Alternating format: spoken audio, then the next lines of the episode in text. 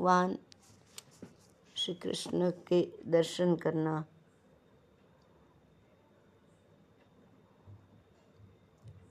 कोई भी नाम रूप सब एक ही है।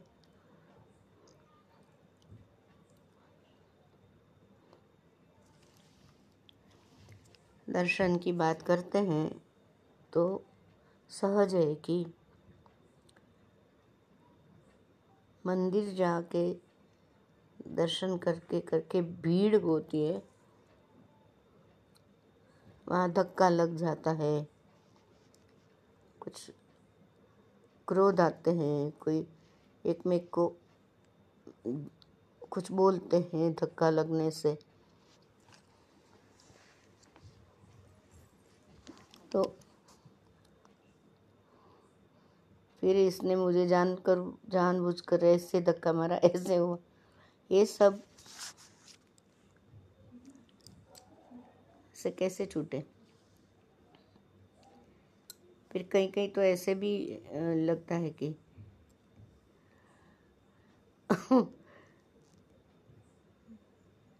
कोई तो ये बच्चे की निशानी अभी मैच्योर नहीं हुए। समय आने दो, मैं किसी दिन मैं भी धक्का मार, दर्शन करने ज़रूर जाएँगे, पर ये सब बातें करने आए हैं हम के मंदिर में।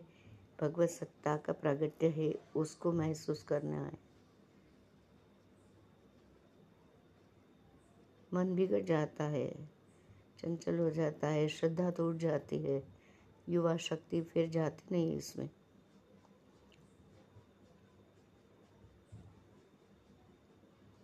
तो ये इसी से सिद्ध होता है कि मंदिर में जाकर भगवान का दर्शन करना ये एक ज़रूरी है संस्कार के लिए बीज डालने जैसा, पर है तो वो साधारण दर्शन।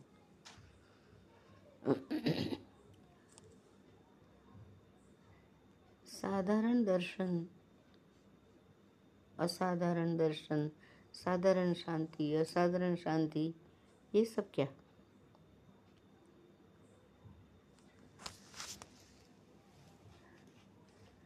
भगवान सर्वत्र है, सर्वदा है, सब में है। ये जो विशालता का भाव है, अनंत में समाये हुए भगवान का। मंदिर में भीड़ भाड़ हुई, बाहर निकले तो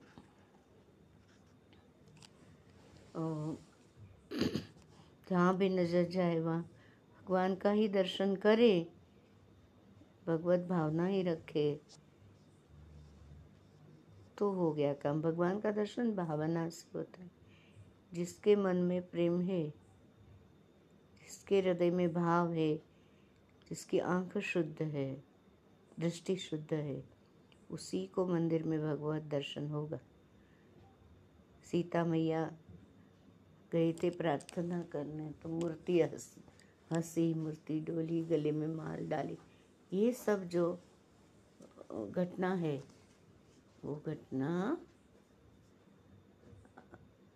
ये भाव की शुद्धि है। जिसमें हृदय में प्रेम नहीं है, उसको तो मंदिर में पत्थर की मूर्ति दिखेगी। ये मूर्ति नहीं है, वैकुंठ में विराजमान नारायणी कृपा करके यहाँ आए अम्बा का मंदिर है तो माँ ही है इधर, कृष्ण का मंदिर तो साक्षात विराजमान है। सीता मैया को राम पसंद आ गए।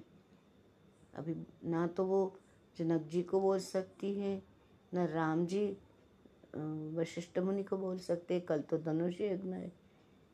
तो सीता मैया सीधी माँ के मंदिर में गई। कुछ भी कहा नहीं, उन्होंने स्तुति करी है।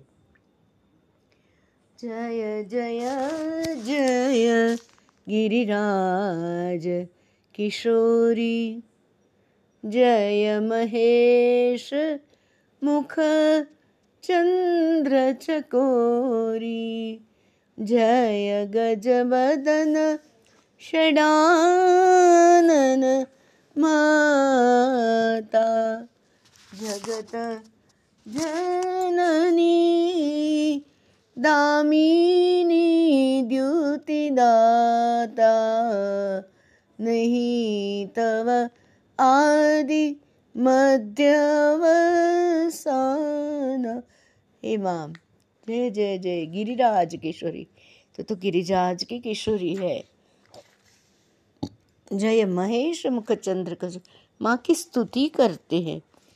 कुछ कहा नहीं है कि माँ मेरे मन में ऐसा हो। क्या कहना है? वो तो अंतर्यामी है, उन्हें पता है क्या हो रहा है। तो स्तुति स्तवन ऐसे हैं। नाम स्मरण की महिमाएँ और फिर मूर्ति ने तो जवाब दिया ना, मूर्ति हँसी, डोली सीते, सीता जी के गले में माला डाली। क्योंकि सीता मैया के मन में एक था कि मूर्ति नहीं, मैं तो प्रत्यक्ष माँ के पास जा रही हूँ। तो भगवत दर्शन करना है तो भावना होनी चाहिए। पत्थर को देखने से भाव उभरेगा क्या? पत्थर की मूर्ति तो बाज़ार में, दुकान में है, वहाँ उसे देखने पर आनंद नहीं आता, किंतु मंदिर में दर्शन कर भावपूर्ण हृदय पिघलने लगता है। वहाँ नित्य पूजा, नित्य स्तवन, नित्य स्तुति, आरती, भाव, भजन सब होता है, मंत्र, यज्ञ सब होता है। वो वातावरण तो अलग होता है। भूमि प्रकट हो जाती है कण कण में हरिनाम रहता है। इसलिए तीर्थ में जिसके श्रद्धा है, भक्ति तो अनुभव आते हैं। कभी कभी लगता है भक्तों को, भगवान आज बहुत प्रसन्न है कभी कभी हंस रहे हैं, गाल में धीरे धीरे ऐसा आँखों से आँख के जो की के रहते हैं। हंस रही है। ऐसे अंदर, ऐसे भाव उठता है, उमड़ने लगता है। ये भाव जगत है।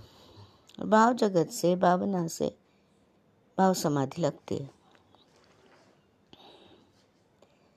अगर पत्थर ही है तो मूर्ति प्रसन्नता कैसे दिखाएगी? हमारा भाव जाके उधर स्पर्श होता है, पत्थर भी प्रकट हो जाएगा। पत्थर की मूर्ति कभी ये भगवान मुझसे नाराज़ है वो क्यों नाराज़ होना भाई? वो क्यों नाराज़ होने लगे? तो जो भक्त है, वो भगवान का दर्शन करते ये साक्षात नारायण है, साक्षात माँ है, साक्षात शिव जी है, जो भी है। जैसे लोखंड होता है, अग्नि तब तो हो गया तो वो अग्नि ही दिखता है। जैसे मानो लोहे में अग्नि प्रतिष्ठित हो गया, प्रवेश हो गया। उसी प्रकार मूर्ति में भगवान का प्रवेश होता है।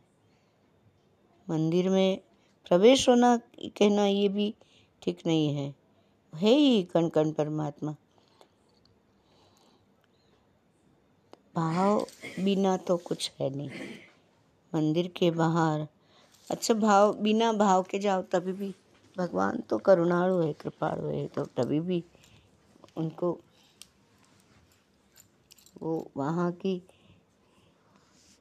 वाइब्रेशन वो तरंग असर तो करती ही है। आँख से जो कुछ दिखता है, वो सभी भगवान ही है। पर संतों कहते हैं सत्संग में, ये भावना करते हैं जो दिखता है। पर वो दिखता है, वो होता नहीं, दिखता है, वो होता नहीं, का मतलब क्या है कि जो वस्तु, व्यक्ति, परिस्थिति दिखती है, वो जिसके कारण है, वो शक्ति उसके भीतर है।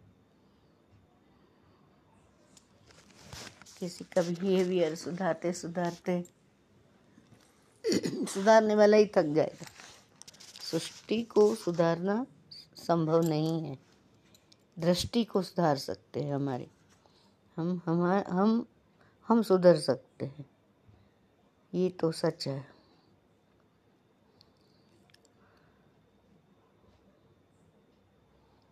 संसार को सुधार नहीं सकते, दृष्टि को सुधार सकते। किसी के विचार बदलना संभव नहीं, हमारे विचार बदल सकते हैं। जगत में जो भक्त रहता है ना, उनको भगवत सत्ता के सिवा कुछ भी दिखता नहीं है। जैसे तुलसीदास जी, सिया राम मय, सब जग जानी, करो प्रणाम, जोरी जुग पानी। भक्तों की दृष्टि जहाँ भी जाती है वहाँ उनको भगवान ही दिखता है। कैसे दिखेंगे? भावना से। देह क्यों देखना? जो देह को देखे तो देव का दर्शन नहीं होता। देह ही जो देह जिसके कारण है, वो जिसके कारण ये सुंदरता दिखती है, वो ईश्वर की तो सुंदरता है। देव का सौंदर्य है। देह में देव विराजमान है। इसलिए देह में, इसलिए मराठी में कहते हैं, देह देवाचे मंदिर तत् आत्मा परमेश्वर। देह में सौंदर्य भासता है, ऐसे लगता है, सुंदर है। पर उसमें चेतना है, वो चली गई। राम राम सत्य हो गया आत्मा देव बाहर निकल गए। तो फिर कोई घर में अपना खुद का माँ बाप, भाई बहन, बच्चा, पति, मित्र, पत्नी, जो भी है किसको रखने को भी तैयार है क्या? कितने भी बड़े संत हो, वो तो उतावली करते नज़र आते निकालो निकालो, जल्दी बाहर निकालो, वज़न बढ़ जाएगा। मानव शरीर में भगवान चला गया तो बोल सकते हैं क्या मान? वो तो नहीं बोलते। तो हम बोलते हैं, चलते हँसते, खाते, पीते, जिसके कारण है वही भगवान। बोलने की शक्ति भगवान देते हैं, आँख को देखने की शक्ति भगवान देते हैं, कान को सुनने की शक्ति भगवान देते हैं। भगवान शक्ति ना दे तो मानव जीभ तो दिखती है, पर वैसे गूँगा होता है, आँख दिखती है, अंधा हो, कान है, पर बहरा है। वो शक्ति परमात्मा देते हैं। तो इसलिए ये तो सिद्ध हो रहा है कि भाई देह में जो सौंदर्य और शक्ति है, वह देव के कारण ही है। इसलिए किसी स्त्री को, किसी पुरुष को, स्त्री या पुरुष भाव से नहीं, बल्कि भगवत भाव से देखने की आदत डाल। जगत में सभी स्त्री पुरुषों में भगवान है। देह सभी के भिन्न भिन्न है, किंतु देव सभी में एक है। जो अद्वैत अद्वैत अद्वैत बोलते ना, वो अंदर के चैतन्य की बात कर रहे हैं। प्रत्येक प्रत्येक के भीतर भगवत भावना करें हम। ऐसे कुछ नोट है सौ रुपये का। वो ऐसे कागज़ का टुकड़ा है। पर बुद्धि कहती है कि वो कागज़ नहीं रुपया है। तो उसको संभाल के रखो। अमुक प्रिंट करे हुए जो होते हैं, कुछ निशानी होती है। वो नोट काम की है। आँख को नोट में एक पैसा भी दिखाई नहीं देता। पर बुद्धि कहती कागज़ नहीं, धन है। इसी प्रकार प्रत्येक स्त्री पुरुष में बुद्धि से, भावना से भगवत दर्शन करो, आपको बहुत शांति मिलेगी। मानव यदि मानव में भगवान का दर्शन करे तो मन बिगड़ता नहीं है। मन बिगड़े तो फिर फिर से घूम फिर के याद कर लेना कि वो सब जगह है भगवान। तो वो धीरे धीरे सद्बुद्धि देगा, उसमें बैठा है। अभी जागा नहीं है, सोया हुआ है।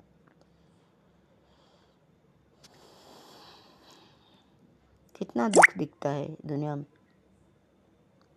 मन खराब होता है। तो ये दुख मन बचाने से बच जाएगा, इसलिए गुरुदेव बोलते हैं। Save your mind at any cost सभी को भगवत भाव से देखो। जगत के स्त्री पुरुषों में जो भगवान का दर्शन करता है तो उसे शांति मिलती है। सनातन धर्म तो कहता है, क्या कहता है? पशु पक्षियों में भी भगवान का दर्शन करो। मार्ग में फूल पड़ा हो, आप एकाएक फूल पर पाँव पड़ गया तो वेदना होती है। अरे, पाँव नहीं रख सकते हम? फूल पर पाँव रखने से पाप लगेगा, ऐसे लगता है। क्यों? क्योंकि फूल में भगवत सत्ता है, उस, इसके कारण फूल फूल है, नहीं तो मुरझा जाता।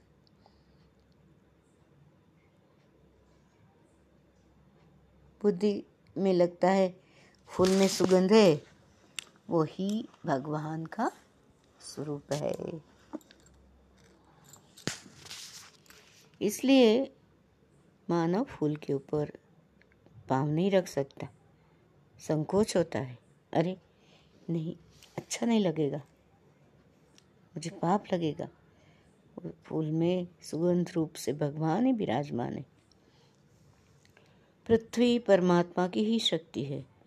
प्रातः काल में भक्त उठता है, वैष्णव होता है, धरती माता का वंदन करते हैं, फिर पाँव पृथ्वी पर रखते हैं, बाद में पहले प्रार्थना करते माँ तो धरती माता पृथ्वी, सबकी माँ है। पृथ्वी के पति परमात्मा नारायण है। पृथ्वी में गंध रूप से भगवान की सत्ता है। पानी जो है पानी पी के कितना अच्छा लगता है। पानी में जो मिठास है, शीतलता है, वह प्रभु का स्वरूप है। वेद में वर्णन है, रसो वही सहा। अति मधुर रस ही भगवान है। पानी में परमात्मा की सत्ता है। जब पानी की प्यास लगी तो दूसरा कुछ जूस पी लिया, कुछ नहीं। पानी जब पिया तभी अच्छा लगता है। पानी का अनादर नहीं करना, दुरुपयोग नहीं करना। भगवत सत्ता ही है, जल भी तो जल में भगवान है। पृथ्वी में परमात्मा है, अग्नि में परमात्मा है, वायु में भगवान है। जो भगवान वैकुंठ में है, वही कृपा करके मंदिर में आए हैं। वही भगवान जगत के स्त्री पुरुषों में विराजमान है। वही भगवान सूक्ष्म रूप से पशु पक्षियों में भी राजा राजमहल में रहता है। पर राजा की सत्ता उसके राज्य के अणु परमाणु में। इसी प्रकार भगवान सभी में व्याप्त है। पृथ्वी, जल, तेज, वायु, आकाश, सब में भगवान है, जो सभी में भावना से भगवान का दर्शन करता है और दर्शन करते हुए अपना देहभान भूल जाता है तो उसको आत्मस्वरूप में भगवत सत्ता का दर्शन होता है अनुभूत सत्य? पता चलता है, अनुभूति में आता है। स्त्रीत्व और पुरुषत्व, देह के भाव है। मनुष्य जब देह भाव को भूल जाता है, तब उसे देव का दर्शन होता है। भगवान की भक्ति ऐसी करना चाहिए कि ये भूल जाते हैं, स्त्री हूँ, पुरुष हूँ, मैं कौन हूँ? देह भाव तो दुख देने वाले। गोपियाँ सर्व में श्री कृष्ण का दर्शन करती हुई श्री कृष्ण का स्मरण करती हुई देह भान को भूल जाती थी। देहाभिमाने गलिते विज्ञाते, प्रत्यगात्मनि यत्र यत्र मनो याति तत्र तत्र समादय गोपियों को देह भाव नहीं है। उनको याद नहीं आता कि किसी पुरुष के साथ उसका, उसकी शादी हुई है।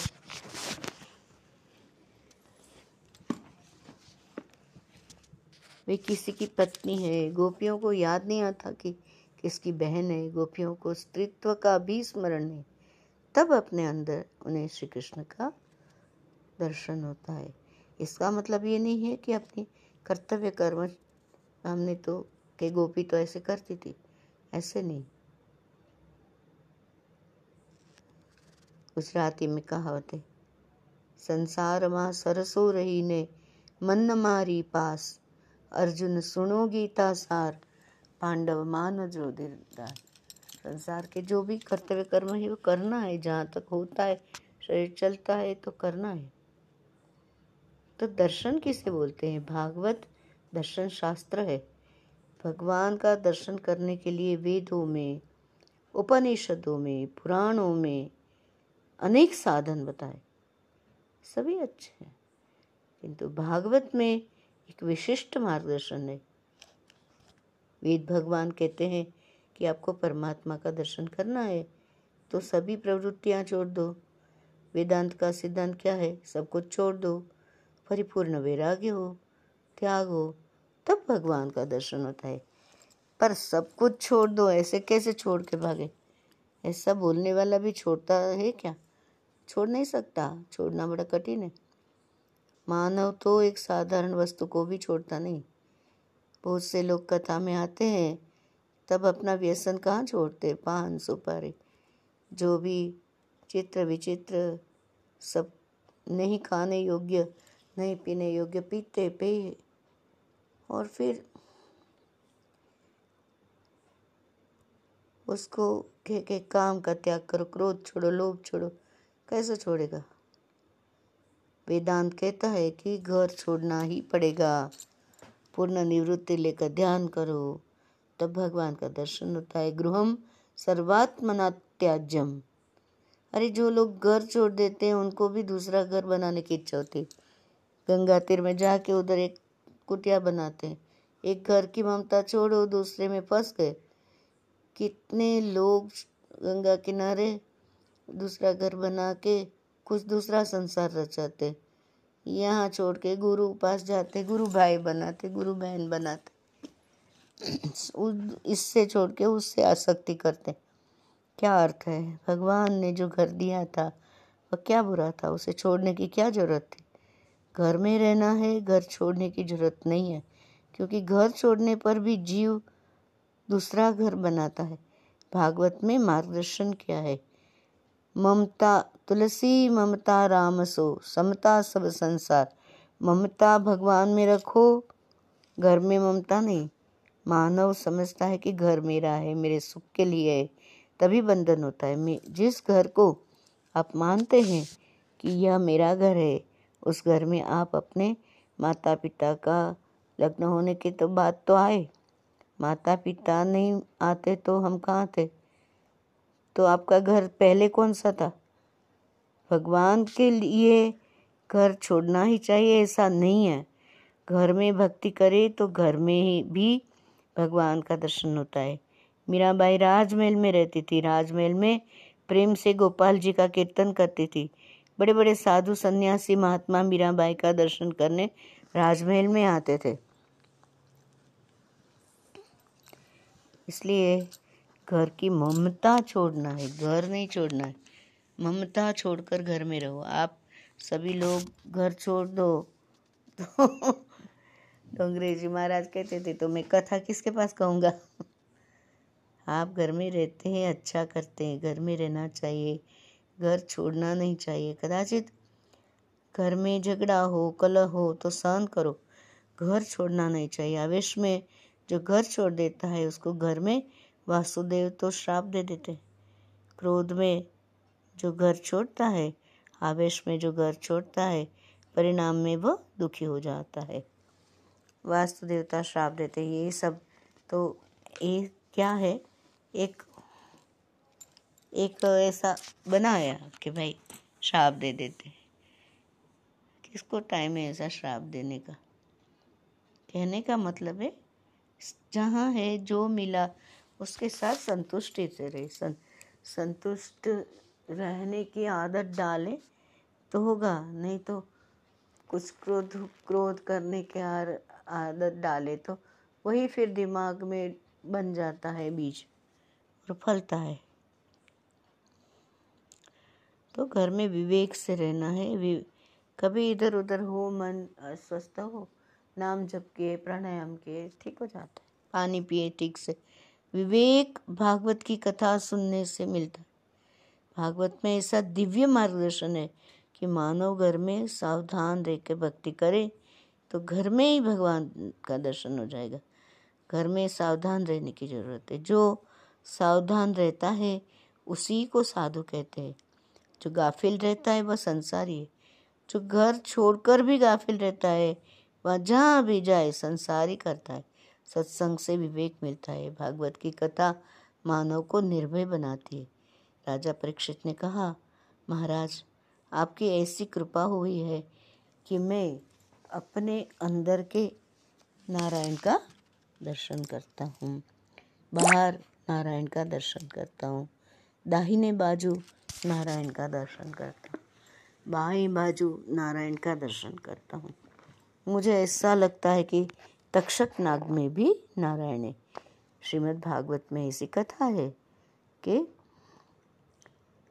इनको सात दिन में तक्षक नाग डसेगा और मृत्यु हो जाएगी क्योंकि उन्होंने ऋषि के गले में मरा हुआ सांप डाला था। तो तक्षक नाग के साथ मेरा वेर नहीं है, ये ज्ञान आपने दिया। सुखदेव जी महाराज की कथा ध्यान से सुनी उन्होंने। थोड़ा सा सुन के नहीं होगा। कहानी में से थोड़ा भाग ले ले तो नहीं समझ में आएगी तक्षक नाग भले ही मेरे शरीर को दंश करे, तक्षक के प्रति मेरे मन में कुभाव नहीं है। आपने ऐसी कृपा की है कि अब मैं तक्षक नाग में भी नारायण का दर्शन करता हूँ। मुझे तक्षक नाग का भय नहीं है। तो वो होते ना, अंतकरण चतुष्टय मन बुद्धि चित्त अहंकार। उसके बाद अस्मिता आती है और उसके बाद अभिनिवेश आता है। अभिनिवेश वो मृत्यु का डर है। तो वो तक्षक नाग के डसने के डर से और सात दिन बाद मृत्यु होगा, ये डर से उन्होंने संतों की खोज करी और सुखदेव जी महाराज ने उन्हें भागवत सुनाया। तो भेद निकल गया। भेद से अभेद में ले गए कि सब जगह वही है। जो किया हुआ कर्म की सजा देने तक्षक नग आए, लेकिन वो ज्ञान में पहले चले गए कि सब में भगवान है तो ओतप्रोत हो गए। फिर ऋषि का श्राप पूर्ण करने के लिए तक्षक नग डसे नज़र से क्या फ़र्क पड़ता है?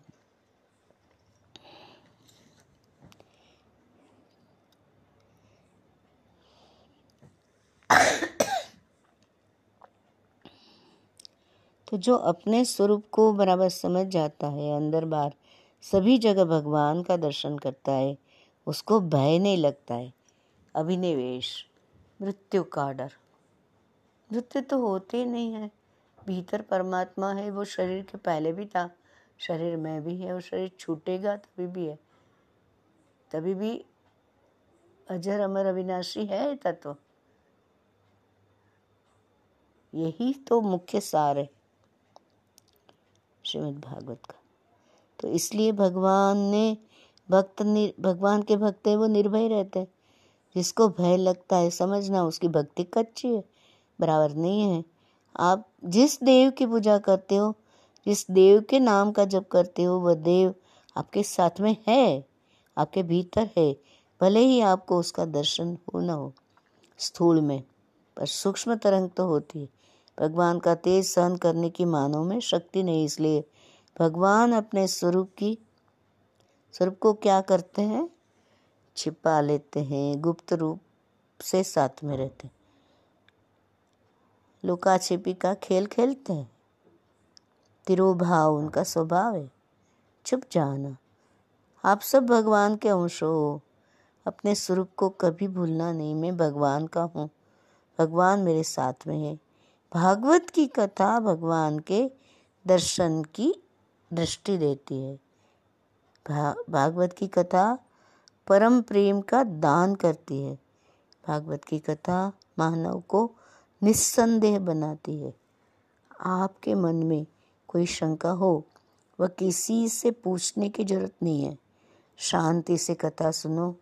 कथा में आपकी शंका का समाधान किसी न किसी दिन मिल ही जाएगा। कथा में आपको ऐसा आभास होगा कि आपकी कथा मेरे लिए मेरे लिए ही हुई है। जो लोग बहुत प्रश्न पूछते हैं ना, वो ज़्यादा करके कथा बहुत सुनते नहीं। बहुत प्रेम से प्रभु की पूजा करता है, भगवान नाम जप कर लेता है, उसके हृदय में भगवान आते भगवान आप उसको समझा देते हैं कि भगवान जैसे समझाते हैं, वैसा समझने वाला इस संसार में दूसरा कोई हुआ ही नहीं है। प्रेम से पूजा नहीं करता, वही प्रश्न पूछता। जो प्रेम से भगवान का नाम जप नहीं करता है, वही प्रश्न प्रश्न प्रश्न पूछता रहे पूछना प्रश्न, कोई बात नहीं। पर ओतप्रोत हो जाओ ना। यह कथा व्यास महर्षि ने ऐसी कही है, संसार में महर्षि व्यास के समान महान बुद्धिमान कोई हुआ ही नहीं है और होने वाला भी नहीं है। नमो नमो स्तुते व्यास। विशाल बुद्धे। फुल्लार विन्दायत पत्रनेत्र। येन त्वया भारत तैलपूर्णः प्रज्वालितो ज्ञानमयः प्रदीपः।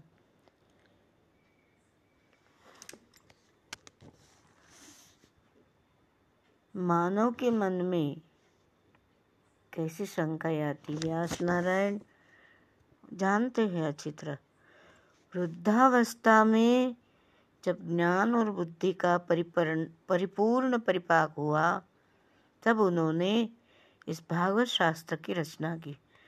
महर्षि व्यास ने इसमें कोई विषय छोड़ा ही नहीं।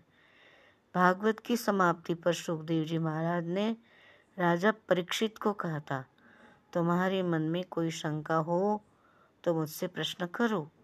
जब तक मैं बैठा हूँ, तब तक तक्षक नाग नहीं आएगा।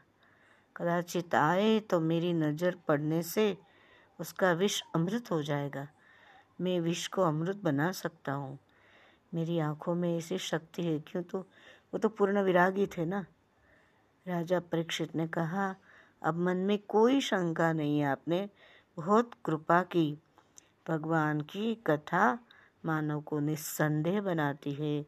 इस कथा की महिमा का वर्णन कौन कर सकता है? तो ये श्रीमद् भागवत के महिमा की प्रस्तावना है कि अनंत महिमा है। नारायण नारायण नारायण नारायण। जय गुरुदेव।